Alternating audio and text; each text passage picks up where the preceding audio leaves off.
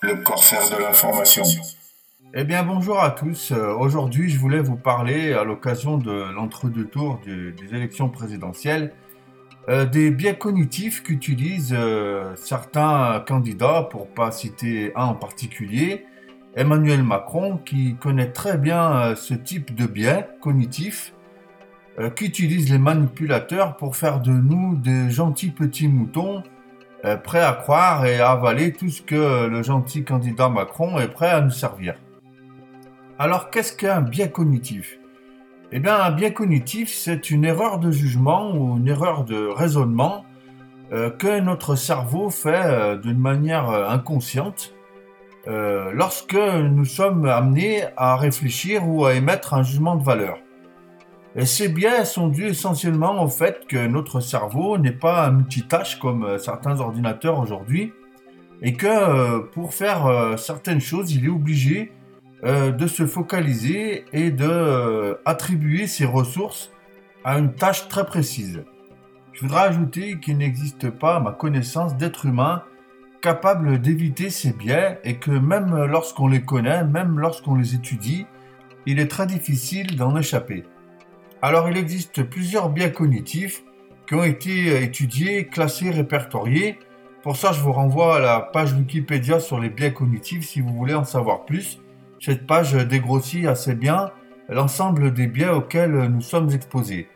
Mais aujourd'hui, c'est un biais particulier dont je vais vous parler. C'est le biais de perception sélective. C'est celui que Macron euh, utilise le plus souvent en fait, c'est celui qui est le plus flagrant chez lui, il en utilise bien d'autres. Peut-être euh, aurai-je l'occasion de vous les démontrer, mais pour aujourd'hui, c'est celui-là que je vais étayer. Alors le biais de perception sélective est le défaut qu'on a d'interpréter un message selon notre euh, code moral, selon notre expérience, selon notre rang social, enfin tout ce qui fait de nous euh, notre personnalité, et euh, cela nous oblige à avoir une vision du monde qui correspond à ce que nous sommes et non pas tel qu'il est en réalité. Pour mieux comprendre, je vais vous lire un petit paragraphe que j'ai composé sur la loterie nationale et par la suite je vous poserai une question et de là on verra comment, euh, par analogie, les discours politiques sont assez similaires à ce que je viens de faire. Voici mon discours. La loterie nationale, tous les gagnants ont tenté leur chance. Alors, est-ce qu'il y a des chances de gagner au loto un jour? Statistiquement, des mathématiciens sont euh, penchés sur l'affaire et ont noté une chance sur 1 900 000 euh, de gagner, euh, d'avoir les 5 bons numéros, soit une probabilité de 0,00005%.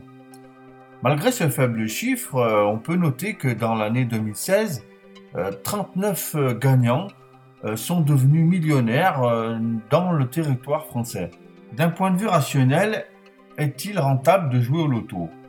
Alors je dirais que euh, on a plus de chances d'avoir un jour euh, un avion s'écraser sur notre tête que d'avoir les 5 numéros du loto. Par conséquent, il n'est pas très utile de dépenser euh, 2 euros pour espérer un jour gagner. Mais malgré euh, cette euh, réflexion, on ne peut pas s'empêcher de penser aux 39 gagnants en an et se dire que peut-être euh, l'année prochaine, ça sera notre tour. Et pourquoi pas risquer 2 euros pour gagner des centaines de millions d'euros. C'est un jeu qui en vaut la chandelle. Même si en toute honnêteté, je n'y crois pas du tout. Mon paragraphe est terminé. La question est maintenant, à votre avis, est-ce que je joue au loto? Si à cette question vous avez répondu oui, eh bien je suis à peu près sûr que vous aussi vous jouez au loto. Par contre, si vous avez répondu non, je peux être certain que vous ne jouez pas au loto. C'est exactement ça le biais de perception sélective. Vous avez sélectionné dans mon discours la partie qui vous intéressait le plus, celle qui faisait le plus écho à votre avis, à celle qui faisait le plus écho à votre personnalité, celle qui vous ressemble le plus vous avez euh, minoré les propos qui ne vous ne convenaient pas et vous avez majoré, retenu celles qui vous intéressaient le plus. C'est comme ça que les politiques, et en particulier Macron, euh, utilisent ces discours pour parler au plus grand nombre et pour plaire surtout au plus grand nombre. Ce qui est flagrant, c'est que euh, grâce à Internet, on peut revenir sur ses discours et lui faire dire à peu près tout et son contraire. Et c'est pourquoi euh, j'ai enregistré, j'ai fait un petit mix euh, de ses discours d'à peu près une minute. Et en les mettant bout à bout, vous verrez comme il est ridicule, comment il paraît ridicule lorsque on met côte à côte des propos qui sont complètement antagonistes. Je vous fais écouter ça tout de suite et on en reparle après. Le libéralisme politique et économique est une valeur de gauche. Moi, je suis socialiste et je l'assume. L'honnêteté m'oblige à vous dire que je ne suis pas socialiste. Pour ma part, je suis de gauche. Alors à l'époque, j'étais pas de gauche. Vous n'avez plus rien à voir avec le Parti socialiste. Mais je ne suis pas au Parti socialiste. C'est un mouvement politique qui sera pas à droite, qui sera pas à gauche. Monsieur Macron, vous nous dites je ne suis ni de droite ni de gauche. Je n'ai pas dit ça ainsi. Non. Mais je suis désolé de vous dire, on se fout des programmes. Ce qui importe, c'est la vision. Il n'y a d'ailleurs pas une culture française. Parce que moi, l'art français, je ne l'ai jamais vu. Et on est tous des enracinés.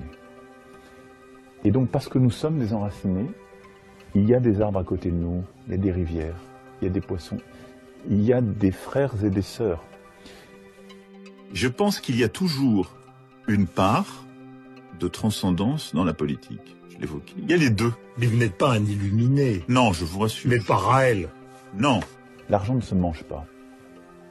Il ne se mange pas, je confirme. Il ne se respire pas. Mais vous n'êtes pas un illuminé.